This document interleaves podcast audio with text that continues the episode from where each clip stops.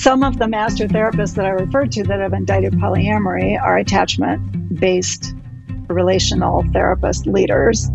And it's easy to see how they came to the idea that you had to have a dyadic relationship to experience secure attachment. And then when you have a client who's experiencing torture and torment due to jealousy, it's really easy to default to that. Well, your problem is this open relationship.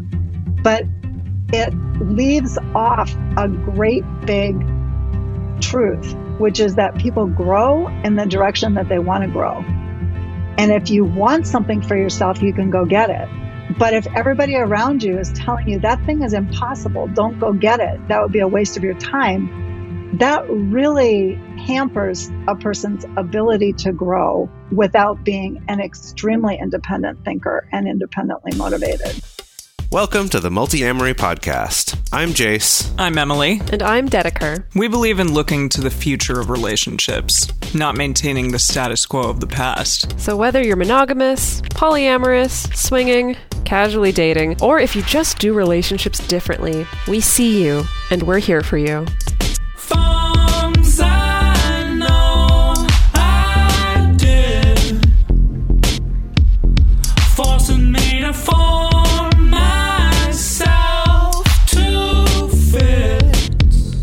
On this episode of the Multiamory podcast, we're speaking with Martha Kauppi. We will be discussing what it takes for therapists to best serve their non monogamous clients, some of the most important tools that help make polyamorous relationships thrive, as well as what to look for if you're seeking a therapist for yourself or for your relationship.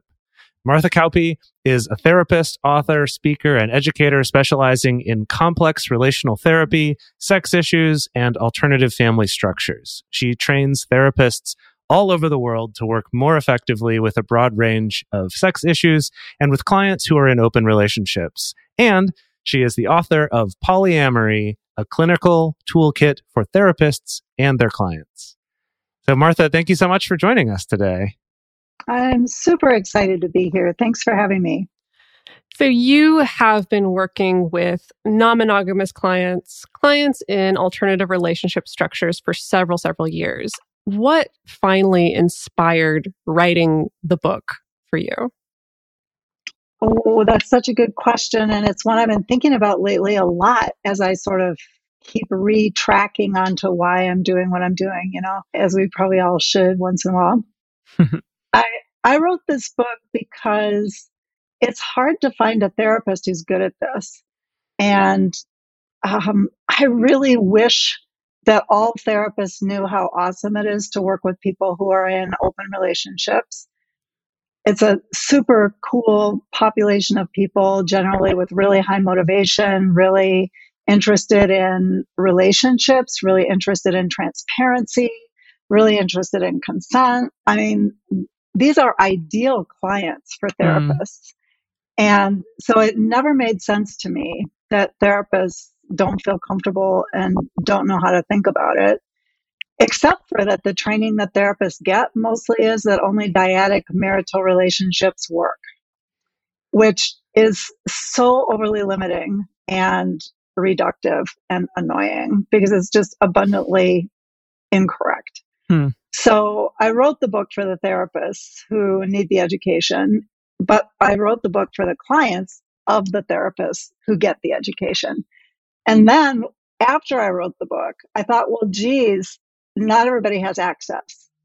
So not everybody can afford a therapist. Not everybody can find a therapist who has experience in this area. How am I going to help them?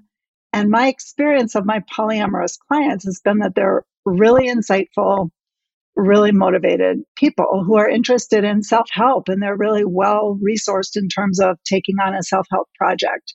I thought, why don't I write this book for them directly so that if they don't want to go to a therapist or they can't find a therapist or they can't afford a therapist, they can get a therapist's viewpoint about how to think about what the problems that they're coming up with in their relationships might be caused by and what kinds of tools would actually make a difference so that, you know, there's really nothing in this book that I don't use in my own therapy room.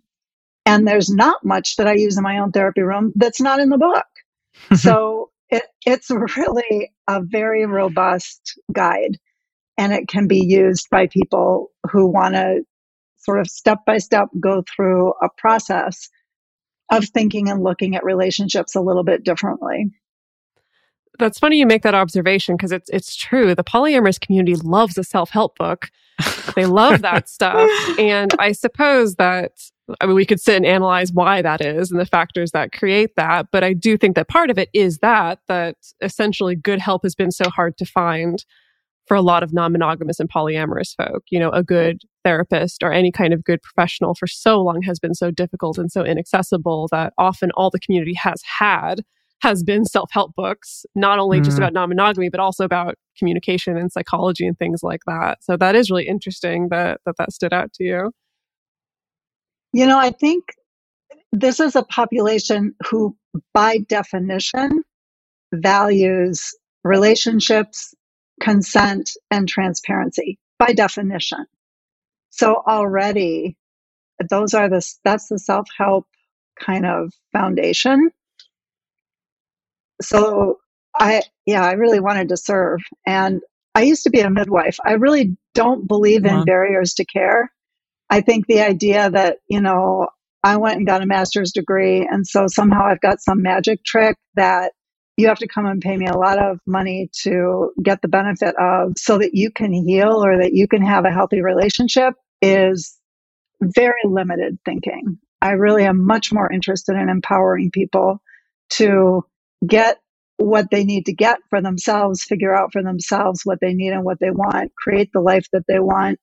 And I have done a great deal of thinking about what makes that stuff actually work, what makes it happen in a healthy way, and what's the difference between a relationship that's working well and that's not working well. And I can break it down for you.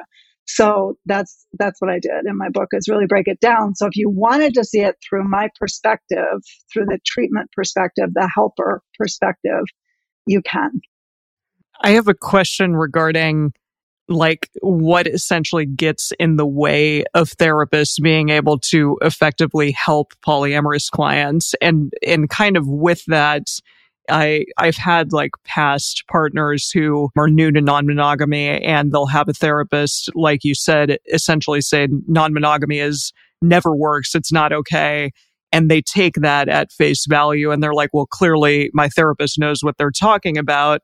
And so therefore I don't agree with this lifestyle or, or whatever. So yeah, I, I feel like that's a barrier to entry, but can you talk about that a little bit? Like what, why is it so challenging, I think, for therapists to, to help polyamorous clients and, and why are they not interested in doing so? I think they're just scared and mm. I think that they have a lot of education and some of it has been incorrect. So in the last couple of years, several very high level master therapists came out and publicly said polyamory doesn't work. Anything outside of a dyadic relationship structure is not going to function in the long run. It's going to cause, it's not possible to have emotional security and safety in a relationship with more than two people. There's just no way that this can work it's not true. It's it's bullshit. I mean, the reason I did my study that eventually led to the work that I do and the book that I wrote is because my eyes are telling me something different than what I was learning in school. But basically, any therapist who's taken a couples therapy course or has followed famous couples therapists around a little bit has probably had the opportunity to hear some master therapists that are living today who are thought leaders and thought developers indict polyamory mm. uh, and any form of consensual non monogamy. So then that's a very confusing message.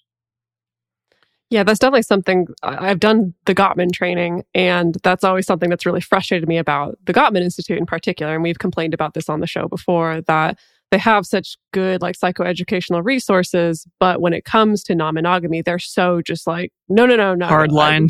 hard line. No, no, no, no, no. We haven't researched it you know, we tried to talk to one swinger couple in the 90s and it didn't work out. So clearly uh, we don't feel confident about it. Like, uh, you know, even though they have also admitted that I think in the last decade they've gotten more and more and more and more and more questions about it. So whether that actually inspires them to do some research or not, I guess remains to be seen. Yeah, some of them have recanted, but not all of them have. And, you know, there's more to it, I think, in terms of understanding how this all fits together to make a, a big cultural misunderstanding for therapists. The other part is that the people who come in for therapy, by definition, have some sort of struggle. Mm. So, and we're talking about a marginalized population. Not everybody is out. Not everybody, like most people, don't know up close and personal a polyamorous or ethically non monogamous relationship that's working well. Most people are not lucky enough to get to see that, and therapists mostly see the ones that aren't working. So that is another reason I wrote the book because I've been so fortunate to know lots and lots of people in workable open relationships and to help people get from non workable open to workable open. And so I'm able to put stories of real people's challenges and struggles and redemption, you know, like how they overcame the struggle into my book and give therapists who may never have the chance to see that for themselves the viewpoint that I have, which is when my eyes are telling me this, I don't care what the Gottmans say. You know, my my eyes are telling me that this is clearly possible. Therefore, I'm going to discount that part of the message there. Yeah, and that's something that we've talked about for years on this show too of just how as a person doing non-monogamy, it's good role models are so few and far between.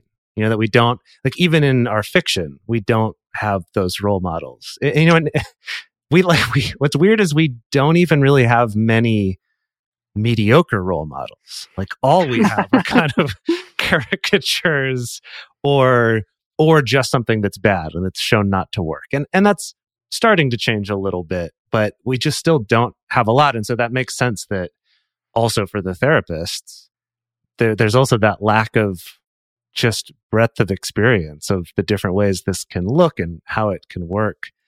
I know something that I often talk to people about who are new, like who are newly opening up a relationship or getting into a non monogamous relationship the first time is this idea of like remembering what it was like to date when you were a teenager, when you didn't have any real lived experience of how that was. So everything was the biggest thing that had ever happened. It was the worst breakup of all time. It's the biggest love of all time. It's, you know, everything is like super heightened because you have no perspective. and I feel like becoming non-monogamous, you go through that again a little bit. And so I could see that for therapists only experiencing it through their clients who might also be new to it, there would be that same sense of like, gosh, this seems too extreme. No one can handle this, this level of extremity of their feelings when they're not a teenager anymore. Right. And it also doesn't always unfold in an ideal sort of progression. So it would be great if everybody that wanted to open their relationship would buy a whole stack of books and go through all 25 of my worksheets and like mm. figure it out, think it through, discuss it, talk to a bunch of people who are in open relationships, ask them what the pitfalls are, what have they learned, learn a bunch of stuff about it.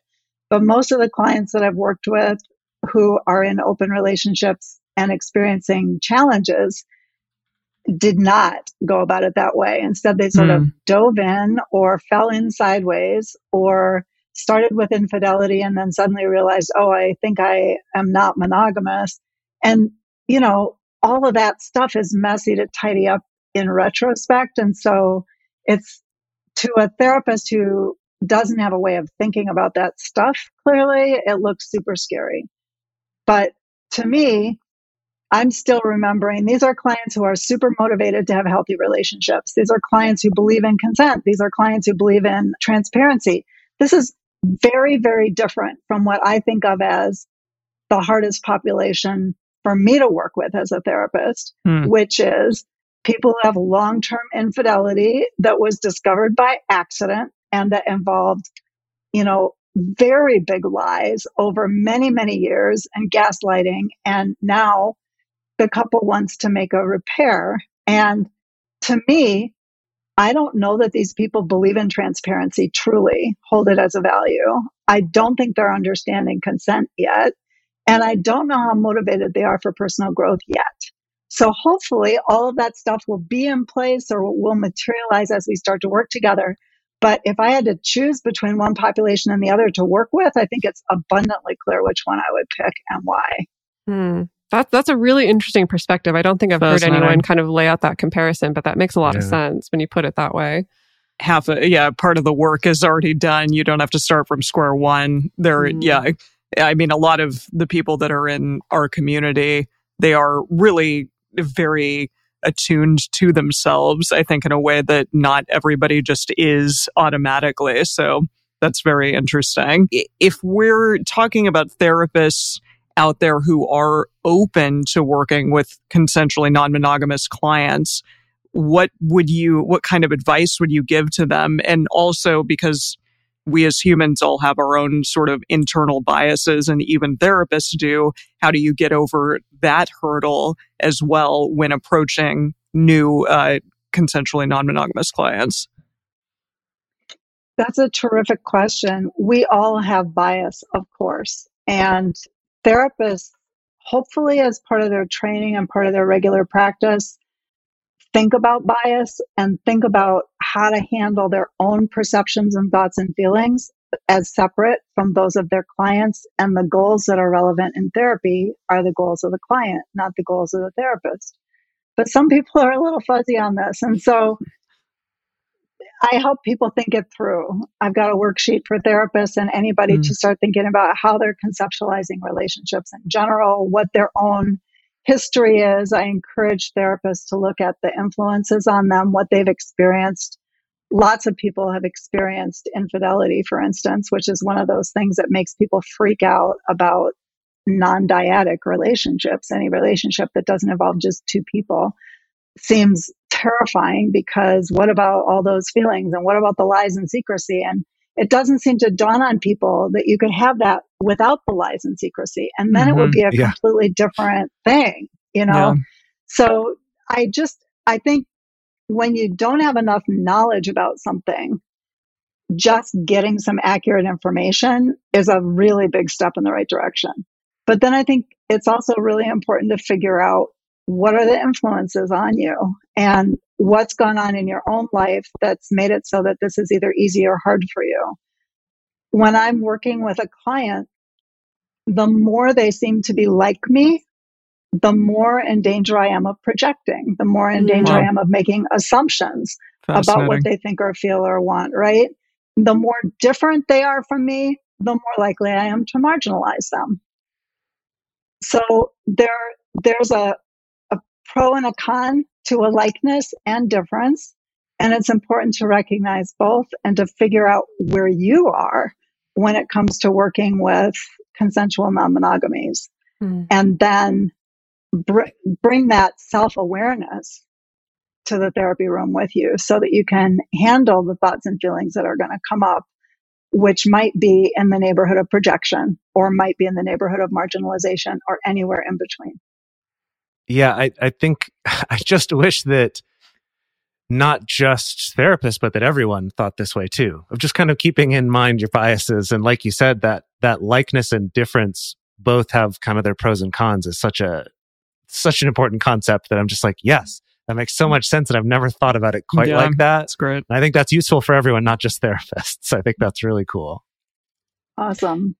I, I wonder about I guess I could call this the reverse, but anti monogamous bias with certain people or with certain therapists. And I ask about that because, because first of all, it is something that I have witnessed, you know, working with some clients who are working with clients themselves have sometimes talked about having a sense of losing some empathy for monogamous folks the more that they work with non monogamous folks. And then another aspect of that has been that I've also sometimes had that projected onto me in my work where some people are convinced that I must have an anti monogamous bias because of the fact that I'm mm. openly polyamorous. I work with a lot of polyamorous clients. And therefore, if someone wants monogamy, there's just no way, you know, that they could work with me. Is that something that you have seen be a phenomenon with therapists? Sure. I, I think we all have bias and it is with us all the time. But knowing how to deal with it sort of boots on the ground every moment while you're working is the important thing. And remembering that the goals that are important are the client's goals is super helpful for staying oriented to that. And also remembering that monogamy and polyamory or swinging or any other form of non monogamy are not like in a arm wrestling match with each other where there should be a winner. Instead, these are all aspects of diversity. So we want them all and we want more. Like invent if you want it go get it let's invent it it doesn't have to fit a mold it doesn't have to be part of somebody's concept so i actually love when a dichotomy like that shows up because then i can just break it hmm. and i think that that kind of east west north south black white thinking is really pervasive and does a lot of damage so and, when I'm working with a couple, for instance, is thinking about opening their relationship and one partner wants to and the other partner doesn't, this is a place where this shows up. The fact that I'm able to have this conversation sometimes makes one partner feel like I must be incredibly biased towards non monogamy, or I wouldn't even be sitting here having this conversation. And the other partner wants to feel like I know enough and I'm accepting enough about non monogamy to do justice to the conversation. But the work for me has to do with removing the polarization of that and asking bigger questions like what aspects of relationship are important to you? Because I think if we start there, what's important to you in a relationship? I don't know, safety, security, adventure. The list goes on and it's individual you could have any of those in a monogamous relationship and you could have any of those in a polyamorous relationship. But we have a narrative where we believe this thing only exists in this kind of relationship. And we can't get the pieces to start moving in a way that feels like flow until we break up those kind of ideological adhesions and start moving stuff around. So de- decoupling all of the weird little connections that are inaccurate helps things to start moving and gets us off of that linear east west track. So we've talked a lot about therapy from or therapist side of things, but I am curious for myself more because it's been a long time since I've been to therapy. And if I do go back, I would love to try to find someone who has at least an understanding of polyamory for sure. So from that side, from like a client side, what are things to watch out for when you're selecting a therapist? And are there good questions to ask, for example? Certainly. And I don't think this is special for polyamory. I think finding a therapist that's a good fit is a challenge. But when you're in a marginalized population and you're looking for a therapist who's a good fit, the stakes are a little bit higher and there are fewer to choose from, probably, who have cultural competence. I don't think that the therapist has to be non monogamous themselves, but I do think that they have to have some kind of way of learning about it and understanding it that doesn't come directly from the client's experience. So the client yeah. can't be the therapist's resident expert you know, so therefore I wrote a book. So I saw just hand it to them. yeah. yeah, just hand them the book. just say, uh, "Are you willing to read this book?" Because this will be a really good start. mm I think willingness is more important than expertise. Honestly, I think somebody who is able to say, "I honestly don't know, but I know how to find out," or "I know how to consult." or I know how to do some research, or I will think about it and get back to you is a really important kind of answer.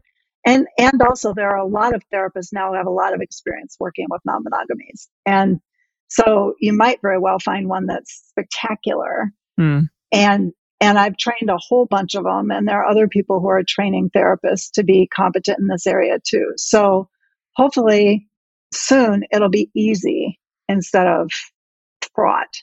But always it's going to be a little hard to find the right fit. What I'm hoping is that soon there will be enough therapists who are good in this area, culturally competent, let's say, so that then you can start choosing on fit rather than cultural competence. And sure. we don't have the privilege of looking for a good fit because we just need somebody who can actually stand to sit in the room with us and hear about our relationship problems, right? That's a very different viewpoint. Yeah. Yeah. So that's a very different search. Yeah. It's just like I need the bare minimum versus the best fit. Yeah. Mhm. Wow. Exactly. because there, yeah, there really can be so much variation in that. I mean, based on thinking about my own experiences with therapists and also hearing about friends' experiences with therapists, that there can be such a range of what counts as like a therapist who is willing or supportive of non-monogamy, all the way from yeah, they're super knowledgeable. Maybe they themselves are non-monogamous. They're very steeped in the culture. They're very steeped in the knowledge and in the terminology, all the way to they they just they don't ask any questions and they don't want to talk about it, but at least they won't tell me that it's bad. You know, mm-hmm. there's like such a range in there that where some, you know, some stuff towards one end of that extreme works better for some people versus versus others. But I think that's a really beautiful image to think about in the future. This idea that that kind of care is not just accessible, but like there's choice around it as well, even Mhm. more Yeah. choice. Yeah. yeah. I also want to say that it's there are some people who have a lot of experience working with non-monogamy who I don't think do such a terrific job of it. And I think that has to do with that bias going in the other direction. And Hmm. you know, when I was writing my book, I realized I was going to probably be stepping on a number of people's toes by just coming right out and saying, I disagree with this whole category of thinking. And I think this is possible, even though most of the books you'll find say it's not possible. I've seen it work, so therefore it is obviously possible. And I've mm-hmm. thought about how to make it work, you know? So I think if a therapist has had a bunch of their own experiences with non monogamy and they've run into a bunch of pitfalls and they've tried their best to work through it and they haven't been able to work through it in a way that came to a resolution that was satisfying, they may very well be bringing that forward into their belief system now. And I think that it's just it's important to have a conversation with a future therapist of yours. You know what's your experience with this? What are your thoughts about it? These are the challenges that i'm facing and that i'm coming to therapy for. Does this feel like it's within your capacity? What are your initial thoughts about how we might look at it? And hopefully even in a 15 minute phone call you should have a sense like oh yeah they get me Hmm. and if you don't have a sense like oh yeah they get me i don't see why you would have a first session and then I would also assume that you might switch after two or three sessions. If it's still, if it's, you know, turns out to be a super slow starter or you get into the intensity of it and you end up feeling like, oh yeah, they don't get me. You need somebody who gets you or it's going to be impossible to grow. It's a very vulnerable process to let go of narratives and belief systems and move towards what you want. And how can you move towards something that you long for and that you want when you have the sense that your therapist doesn't believe it's possible? Hmm. That's not going to work. On the other hand, you might be able to find a therapist who's never worked with polyamory before who's just freaking brilliant with the change process, in which case you don't, I mean, all you need is a good therapist who can sort themselves. You don't need an expert in polyamory. So I think it can kind of go either way. Hmm. That's Well, excellent advice. Yeah, that's that's really wonderful advice. We're going to take a quick break to talk about some ads, some sponsors for the show, some ways that our listeners can support this show. But when we come back, we're going to be talking about things more on the client side. So stick around. Waiting on a tax return? Hopefully, it ends up in your hands. Fraudulent tax returns due to identity theft increased by 30% in 2023. If you're in a bind this tax season, LifeLock can help. Our U.S. based restoration specialists are experts dedicated to helping solve your identity theft issues. And all LifeLock plans are backed by the Million Dollar Protection Package. So we'll reimburse you up to the limits of your plan if you lose money due to identity theft. Help protect your information this tax season with LifeLock. Save up to 25% your first year at LifeLock.com slash aware. For a long time now, we've been fans of adamandeve.com for getting sex toys or lingerie or accessories, things like that. It's uh, just a fantastic resource with a huge selection. And now, not only do we have a fantastic offer, but we also have a promo code that will work on adammale.com and evestoys.com, which are their sites specifically for LGBTQ audiences. And our code is fantastic. It's 50% off of almost any item in the store and free discreet shipping when you use our code MULTI. Yes, we love adamandeve.com and have for years. They are our oldest and longest sponsor, and they just keep on giving great gifts to us and to our listeners. You can bring more pleasure and satisfaction into your bedroom by going to adamandeve.com, adammale.com, or evestoys.com and select any one item. It can be, you know, an adventurous new toy or anything you desire, something fun, something sexy, whatever sounds good. So just enter offer code MULTI at checkout and you'll get 50% off almost any item plus free shipping. That's multi, M U L T I, at adamandeve.com, adammale.com, or evestoys.com. This is an exclusive offer that is specific to this podcast, and it's better than any offer that is currently available on their site. So again, use code MULTI to get you not just the 50% discount, but also the 100% free shipping. Code M U L T I.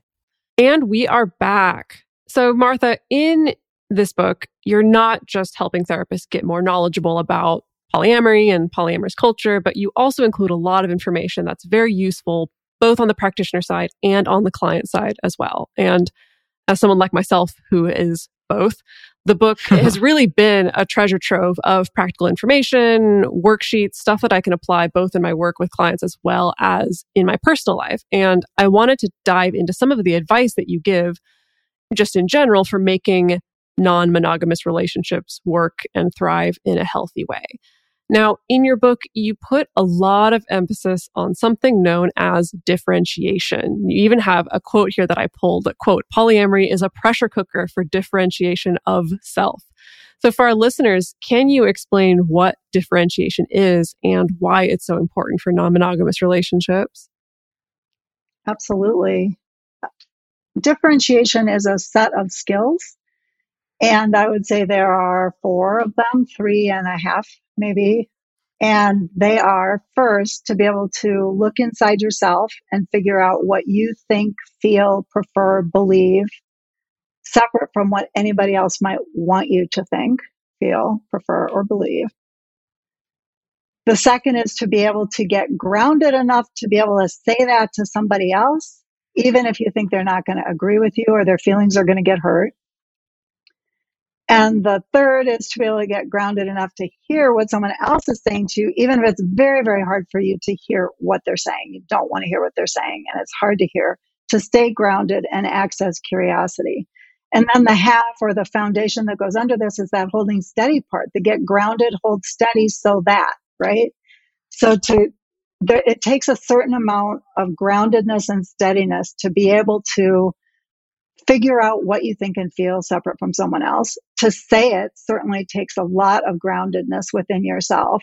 And to hear somebody else say something tough to you also takes a lot of groundedness. So that groundedness is sort of foundational to differentiation. It's not exactly an aspect of it, but it's foundational to it. And often, if a client can't do the differentiation things, it is because they're having trouble holding steady. They don't have the foundation in place. And often that speaks to an attachment concern instead, which I think the solutions for attachment concerns, behaviorally speaking, dwell in the realm of self management and emotional management. And it's very, I think it's super exciting and it's about neuroscience, really, the neuroscience of self regulation with perceived threat. So we, we think that we're in danger. We have a sense that we're in danger, but we're not actually in danger. This is actually our best beloved, not somebody who's pointing a gun at our head. And so beginning to discern that kind of stuff and react as the current circumstance is accurate is quite a skill set, especially for those of us with trauma in our backgrounds. So there's a journey to go through there and it involves aspects of attachment theory, differentiation, and neuroscience. Yeah, I was going to ask that if you're referring to attachment theory. So, okay. Yeah, that makes sense. Well, I'm referring to the phenomenon of attachment and okay. the way that we understand it comes from attachment theory. And eh, it's interesting. I just, who did I just have a conversation with about attachment theory and its possible limitations when it comes to multiple partners? Because there's this idea mm. that you can only attach to one person. But we know that that's not true for children, which is where attachment theory comes from, is watching babies and very young children and how they bond and how they know that they exist in the world and how they know that they're important and how they learn to think for themselves has to do with it's relational. It's all relational, looking into their parents' eyes. But little kids can have a different kind of attachment with different parents and they can have multiple parents. And the question I have is what about the village that is for most of us far back in our history and not, you know, wasn't around at the time of the research about attachment. We didn't, we weren't studying villages then, but hmm. my guess is that those kids attached to many, many people and that they just felt safely held as opposed to feeling like they had no safe attachment. I don't think those kids felt they had no safety. Kids that I've known that are in tight communities, for instance, religious communities or dwelling communities, feel like they're safe everywhere. And so that's not a lack of attachment, it's sort of a multi attachment. And Jessica Fern talks about attachment as it relates to polyamory a lot in her book, Polysecure, which I think is a terrific book and a good way of thinking it about is. it. Yeah some of the master therapists that I referred to that have indicted polyamory are attachment based relational therapist leaders. And, you know, it's easy to see how they came to the idea that you had to have a dyadic relationship to experience secure attachment. And then when you have a client who's experiencing torture and torment due to jealousy, it's really easy to default to that. Well, your problem is this open relationship. But it leaves off a great big truth, which is that people grow in the direction that they want to grow. And if you want something for yourself, you can go get it. But if everybody around you is telling you that thing is impossible, don't go get it, that would be a waste of your time, that really hampers a person's ability to grow without being an extremely independent thinker and independently motivated. So that's why I think it's so important to let everybody know healthy, securely attached, long term, multi partner polyamory does exist in the wild. It lasts over the long haul. It has amazing levels of intimacy. It's truly beautifully workable for some in some circumstances, which is how I know it's possible for somebody who wants it for themselves. Yeah, I did just just for myself, I wanted to clarify with this term differentiation. Is this about differentiating yourself from others or like your thoughts from your feelings or kind of what where, where does the term come from? What's it referring to differentiating? That's a really interesting question that I'm not sure I have the answer to. It came out of Bowenian family therapy. Murray Bowen is the guy who came up with hmm the idea of differentiation originally, and he's the founding father of systemic therapy and systems theory. But what exactly the differentiation is, certainly self and other. And self and other could be any other. So it could be I differentiate from my mother, I differentiate from my father, I differentiate from the God of my childhood, I differentiate from the beliefs of my culture I differentiate from, you know, whatever. It's about being unique and tolerating differences. And it's so important to be able to do that in a relational way. So this is not quite the same as individuation, which would be sort of, I'm special and separate and we're going to go my way or the highway. That's hmm. sort of hmm. an individualistic ultimatum. Hmm. And instead, differentiation is a relational way of accepting that we're all different and we can also be connected in our differences. Our diversity is our strength. We do not have to all be matchy matchy in order to make this work. And in fact, if we are matchy matchy, it's probably going to be pretty flat, dull, and not very sexy. So all of that is sort of wrapped up in some aspect of my understanding of differentiation. Yeah, I want to give a little shout. Uh, we dove into differentiation a little bit on our episode 334. That was all about good hinge partners, uh, mm. where it seems like resoundingly good differentiation is really, really important for people who are in that particular role within a multi partner relationship. It's interesting that you talk about the individuation being this very like, I'm separate and I'm special and it's my way or the highway. I, I think sometimes there tends there's a tendency to lean into that a little bit little bit intensely i think especially among people who maybe identify as relationship anarchists or people who identify very strongly with like no non-hierarchy or things like that. I, I, often refer to it as like this emotional libertarianism. Sometimes that's how I think about it. It's kind of like, you know, whatever. I'm doing my thing. This is this is my boundary. This is what I want. You know, people have to have to deal with it. Do you think that along with the strengths that you've seen polyamorous and non-monogamous clients bring to the therapy room, do you see that same tendency towards maybe some very strong individuation as well, or is your perception of it different? Well, I perceive that individuation stance as being a developmental stage of relationship. Hmm. And so I, I think we all go through that kind of stage relationally. I certainly went through it when I was 18. Didn't I we think, all? didn't we all? Right. And if if that completed well, then we may be able to move out of that to something else. And if it didn't complete well, we may not be ready to move on to it. And I don't want to pathologize that decision. I think we can all be different. But what I'm trying to help people achieve is a relational way of being. And my way or the highway is not a relational way of being. It's a individuated way of being. And that's okay if that's what somebody wants for themselves. But if they come to me and say, what I want is for this relationship to work, we'll certainly be talking about the difference between individuation and differentiation there. So I want to kind of pivot to a different topic. I think in, in a lot of the standard polyamory discourse, there's this big emphasis on expressing needs and telling other people what your needs are and figuring out what they are and stuff like that. And then also having different partners who are fulfilling different needs because one person can't do all that essentially. So, but in your book, you actually discourage people from framing something as quote, like a need to their partner. Can you talk a little bit about that and why that is? Yeah, I think that it is not your best strategy for helping your partner be able to hear what it is that's important to you.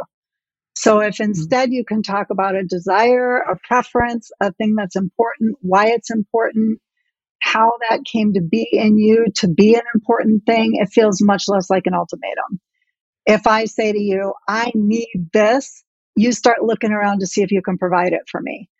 And, and you're aware that it's highly important and that I might reject you if you can't do it. So there's like this little high stakes ultimatum quality to it that isn't actually necessary And most of the stuff that most people identify as needs, quote unquote. So yeah.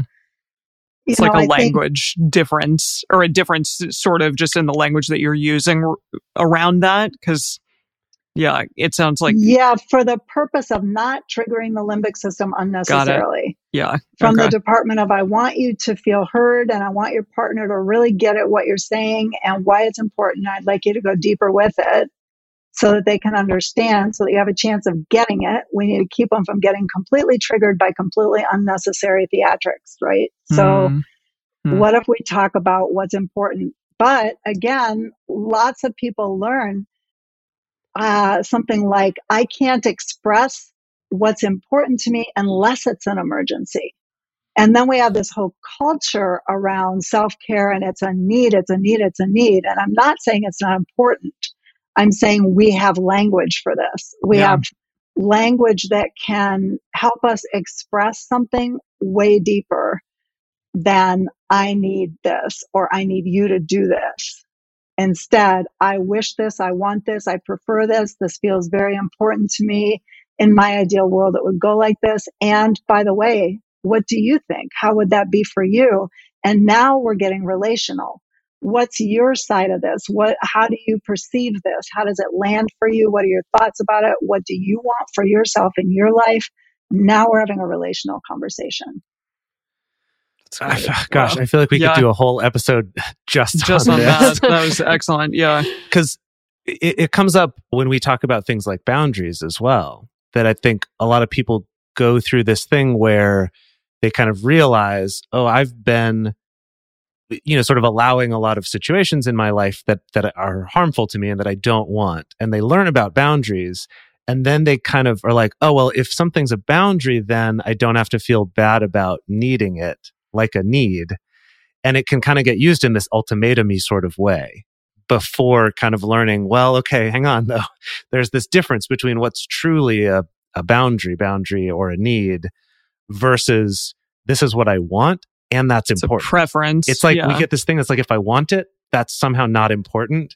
And if I'm not getting it, that's not a good enough reason to leave this relationship. And it's just, it's like all these beliefs sort of compounded on top of each other that make it so we almost feel like we have to say, I need it, or we have to say it's a boundary because otherwise we couldn't even ask for it, or we couldn't even take ourselves seriously.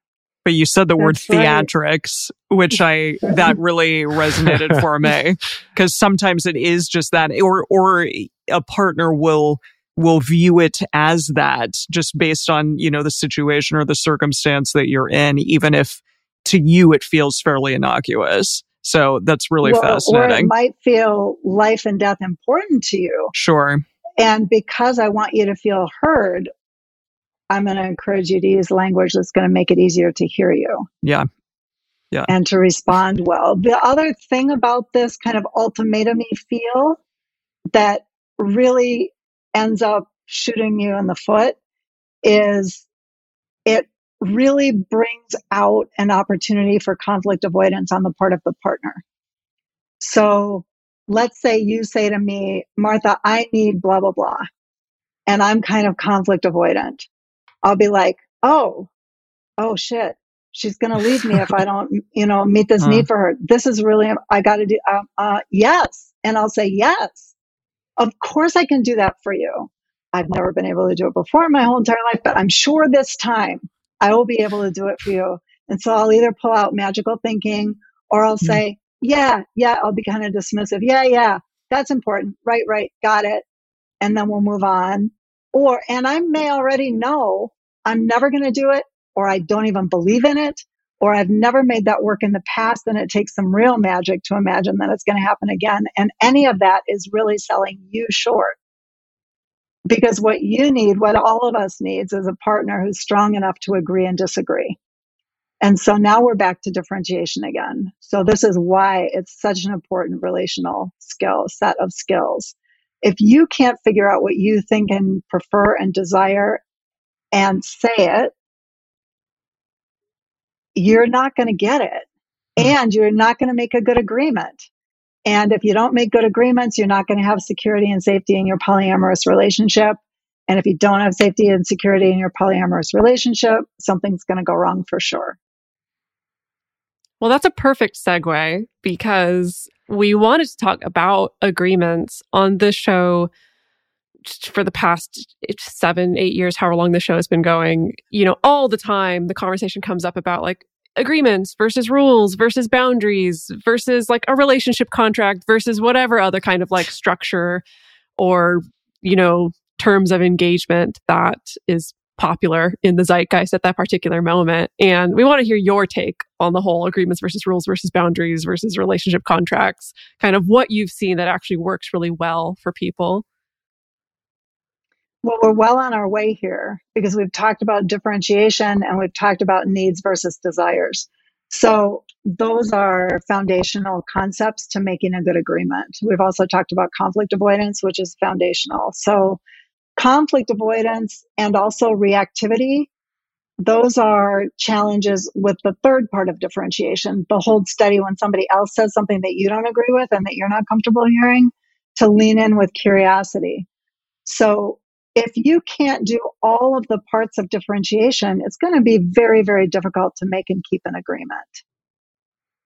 So when somebody says, I want this in my relationship, and they're looking at their partner and they're saying, This is what I want.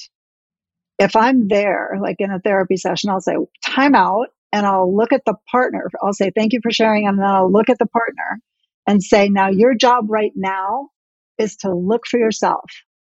Hmm. So you heard what your partner asked for. That's fine. Just set it to the side for the moment and just take a second and get in touch with yourself.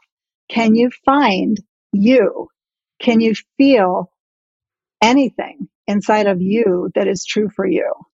Do you have a sense of this would be easy for me? This would be hard for me. I believe in this. I don't believe in this. I'm interested in this. I'm curious about this. Why is this important to my partner? What you got?